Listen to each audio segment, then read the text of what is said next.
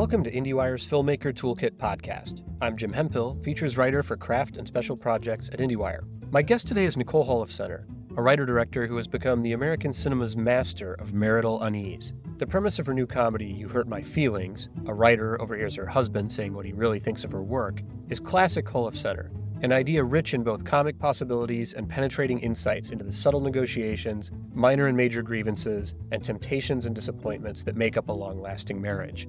The movie is unblinking in the pain it puts its protagonist through. Yet the breadth of Holofcener's perspective yields as much hope and genuine romance as it does awkwardness, alienation, and pain. It's perhaps the closest any contemporary American filmmaker has come to Jean Renoir. I really enjoyed talking with Nicole about her approach to this wonderful movie. Here's our conversation. So, one of the things I really love about your movies, but especially this one, is the way that your camera always accentuates and deepens what's going on with the actors, but it doesn't get in the way. And I think that's a really tricky balance to strike. And I'm curious what your guiding principles are for a movie like this when it comes to the visual style. Um, well, in terms of the camera, I think you're right. I I like I like to let things play and really want to hold close-ups for when we really want a close-up, um, and not to manipulate the audience. You know, like it's it's a close-up. Uh, something's happening, um, or this is important. Um, it's intuitive completely. I mean, I storyboard with the DP. We storyboard. We talk. But once we're in the location and the light is the way it is, and the clothes are the way they are, and the you know the picture that didn't come in time, and you know you never know. So um, we're very flexible and just kind of intuitively design the shot. So that intuition, I mean, I'm guessing is something that you've sort of, you know, I'm sure it's just gotten better over the years as you've been making movies. When you first started out, were there other directors that you looked to as reference points or influences? Well, certainly, I mean, Hal Ashby was a huge in- influence on me, and I felt like he really let his characters live in the frame. He was not a manipulative director. Um, everything was very natural. Um, of course, I know I would aspire to Woody Allen's long takes and Scorsese's long takes, especially Woody Allen's because you know, he could do a whole scene, um, you know, cleverly blocked. Um, and, you know, I never have time to do that.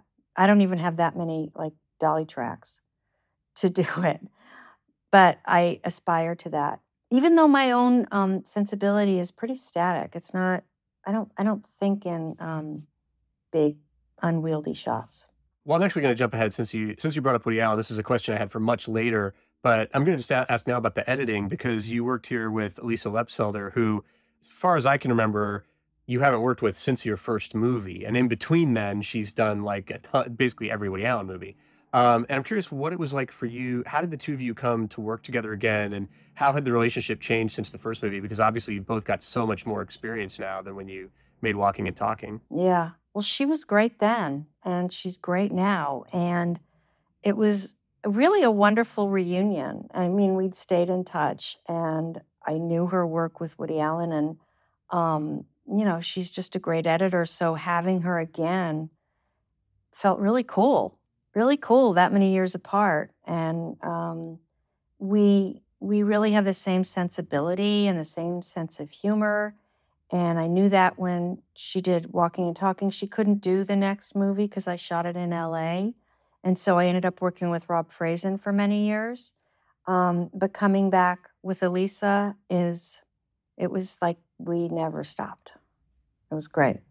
And, and how do you like to work with an editor? Are you the kind of director who wants to be there the whole time? Are you somebody who waits and lets them put together a rough assembly that you come in and look at? Like how how much sort of distance do you like to have from the footage during the editing process?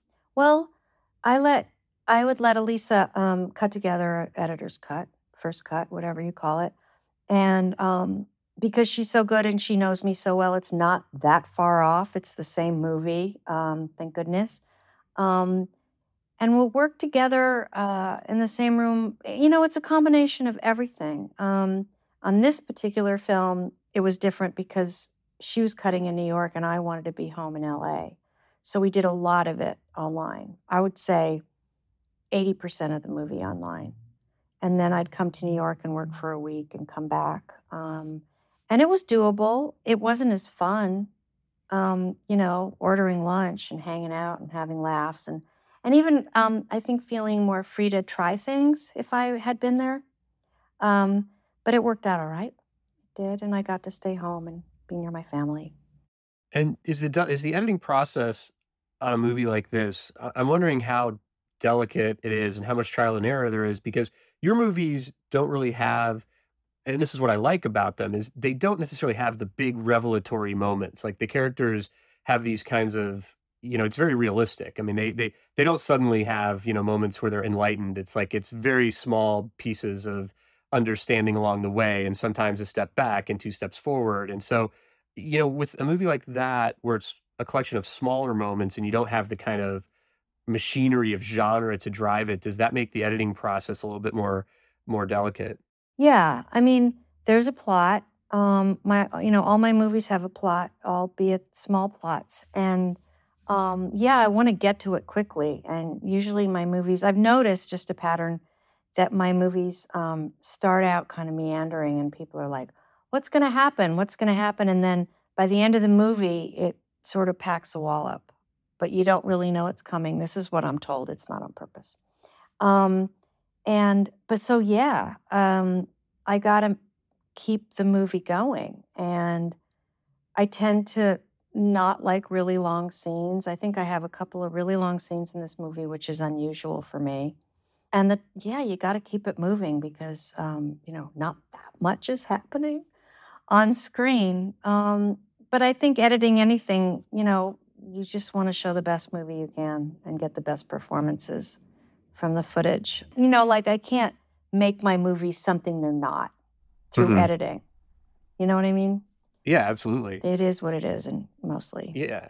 Well, and I, lo- I mean, I actually don't find the beginnings of your movies meandering. And one of the Good. things I like about your movies is how compact they are. I, I always love when one of your movies comes out and I look at the running time and it's like 94 minutes or something. And because I know you're going to pack a lot into that 94 minutes. I mean, they're almost they almost remind me, even though your movie's very different. You know, I, I always kind of think of you, uh, you know, compared to like Ingmar Bergman, who also, you know, he could jam a lot of insight into an 80 like Winter Light is something like 80 minutes, mm-hmm, you know. And I feel like mm-hmm. your movies like that they're they're very very efficient and I think part of that comes from your writing but also it comes from the way you cast your movies. I think you you're so good at casting people who have this kind of economy of of gesture and thinking about like Julia Louis Dreyfus in this movie and and Tobias. I mean, there's so many scenes where just the the sort of subtlest gesture on their part tells you so much about the relationship. And was wondering if you could talk a little bit about the casting process. I mean, I'm guessing that Julia Louis Dreyfus was probably, you know, a given at least in your mind from the beginning, having yeah. worked with her on Enough Said. I mean, was she somebody you were writing to from the start?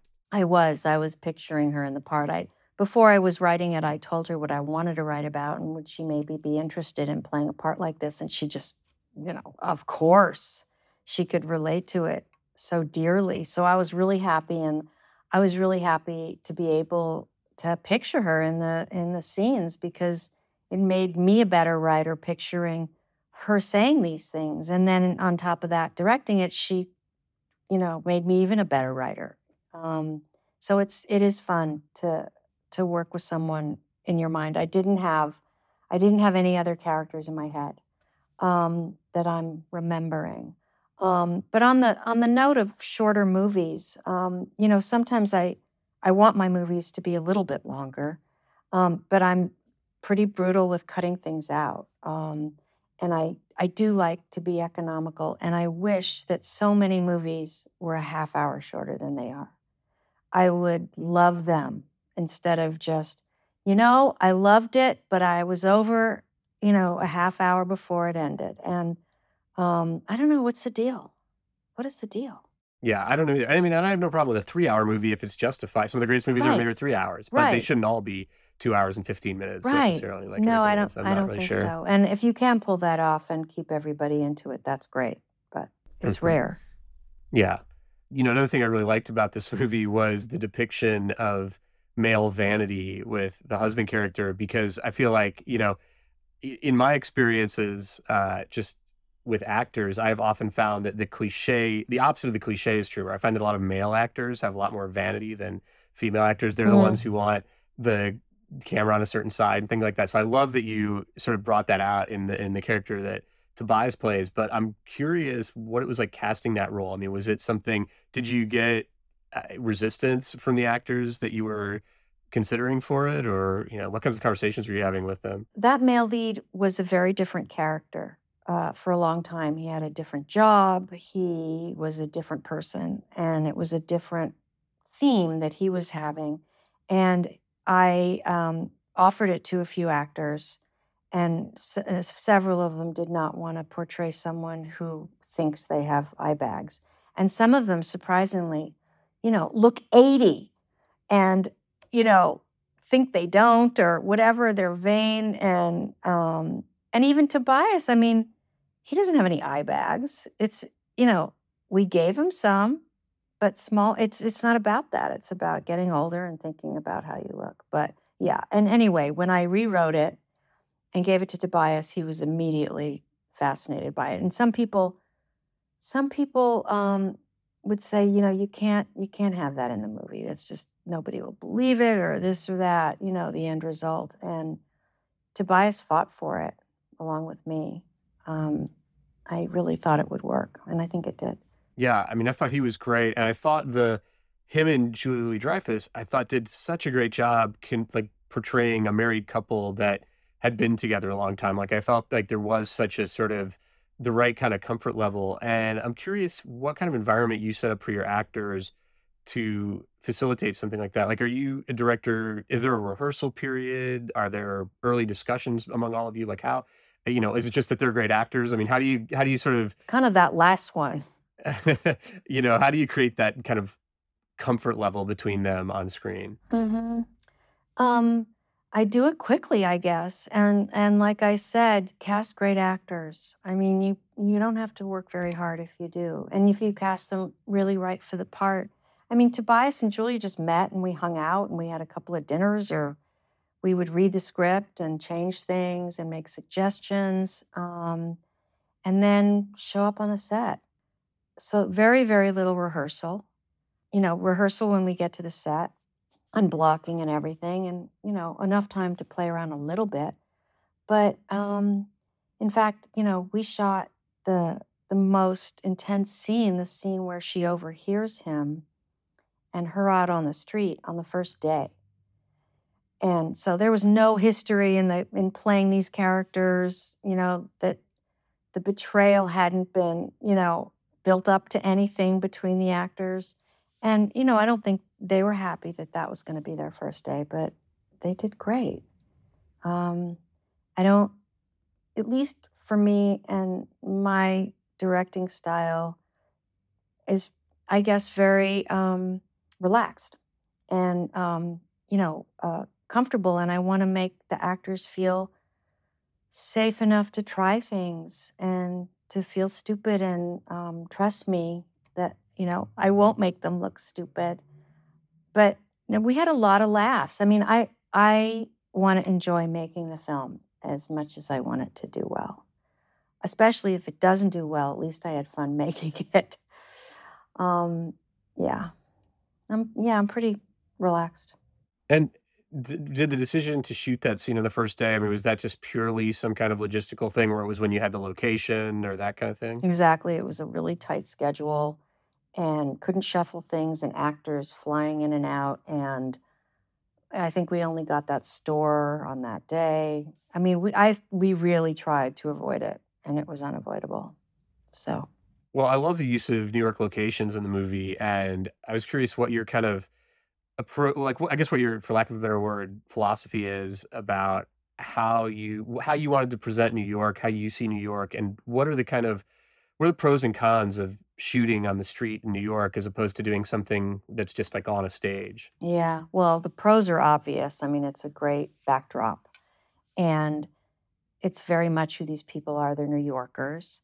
I don't tend to think about the you know people will say oh the location is a character and it's not. I would say in woody allen manhattan is a character you know beautiful shots of the city. It's really a part of the film. And for me this is just where the actors are. This is where they're walking. And uh, this is where that is, and this is where that is, and um, you know, I wanted pretty streets, um, and I wanted the cent- Central Park and uh, real streets. I mean, it's great to have. Uh, you know, we shot in Union Square on the first day. It was nuts, um, and we didn't own the streets, and paparazzi, you know, in the background. Um, but it's all fun. It's stressful, but it's really fun, and I get to have you know real life incorporated into the film. Yeah, I mean, I I always think about the scene in Taxi Driver with De Niro and Cybill Shepherd, where they're in the diner and you see everything going on behind them out the window, and how much that adds to it. If as opposed to like if if the angle was the other way and you just saw all you saw was like the backdrop of the diner as opposed to the city. And I feel like you know your movies have a lot of that too. You just feel this like kind of teeming life going Mm. on in the background. that I really like, Oh, and good. and that leads me to another question, which is how important is your relationship with your AD on a movie like this, where you're doing that kind of stuff out? There's so much that's out on location. It's really important relationship between me and the AD, and I I loved my first AD. I loved all the ADs on this movie, and you know, a good AD will help block, will help morale, will um, often give me ideas or catch things. You know, um, I like them. I mean, it really helps if they get the story, and I can tell they love the story as opposed to just doing a job of organizing and scheduling. I mean, that's great. And I've I've been pretty lucky with creative first ADs. I have. Um, and that's that's the best. As long as, you know, they're not telling me, you know, what to do or um, how I should shoot something. Um, which, you know, they don't. Probably in the beginning. well, uh, you know, bringing up the ADs, giving ideas for blocking and stuff like that, that brings up another question for me, which is is just sort of what the process is like of blocking a scene. I mean, some scenes, you know, it's going to be self-explanatory if it's, you know, the if they're having dinner in a restaurant or something. But when you come in for more complicated scenes, um, what's the process like? Are you the kind of director who I know you said you storyboard, but do you share those storyboards with the actors, or is it more you come in and you see what they're going to do and what their ideas are first, or how do you? Yeah, there's no time for that. Uh-huh. That's just asking for disaster. It's like I'll stand in that corner and I'm going to stand in this corner and, you know, walk in and out of the room. Oh, God. So, what I do is um, in prep, the DP and I will go and the AD will go and block out the scene and read it together and kind of imagine how it might be. And I write that down or I make pictures and the actors come on the set and I say, This is what I've blocked out. This made sense to me if you're willing to try it, let's try it. And if it's not working, we'll we'll change it. And um, some actors, I think, I, I haven't had this experience really. Uh, maybe a little bit where actors don't like to, you know, I want to feel it. I want to know where I'm going to go. And I would just say, just try it. Just try it. And often they're like, yeah, this is actually what I was going to do. Um, and so most people kind of like to be told where to start from. They want to be directed.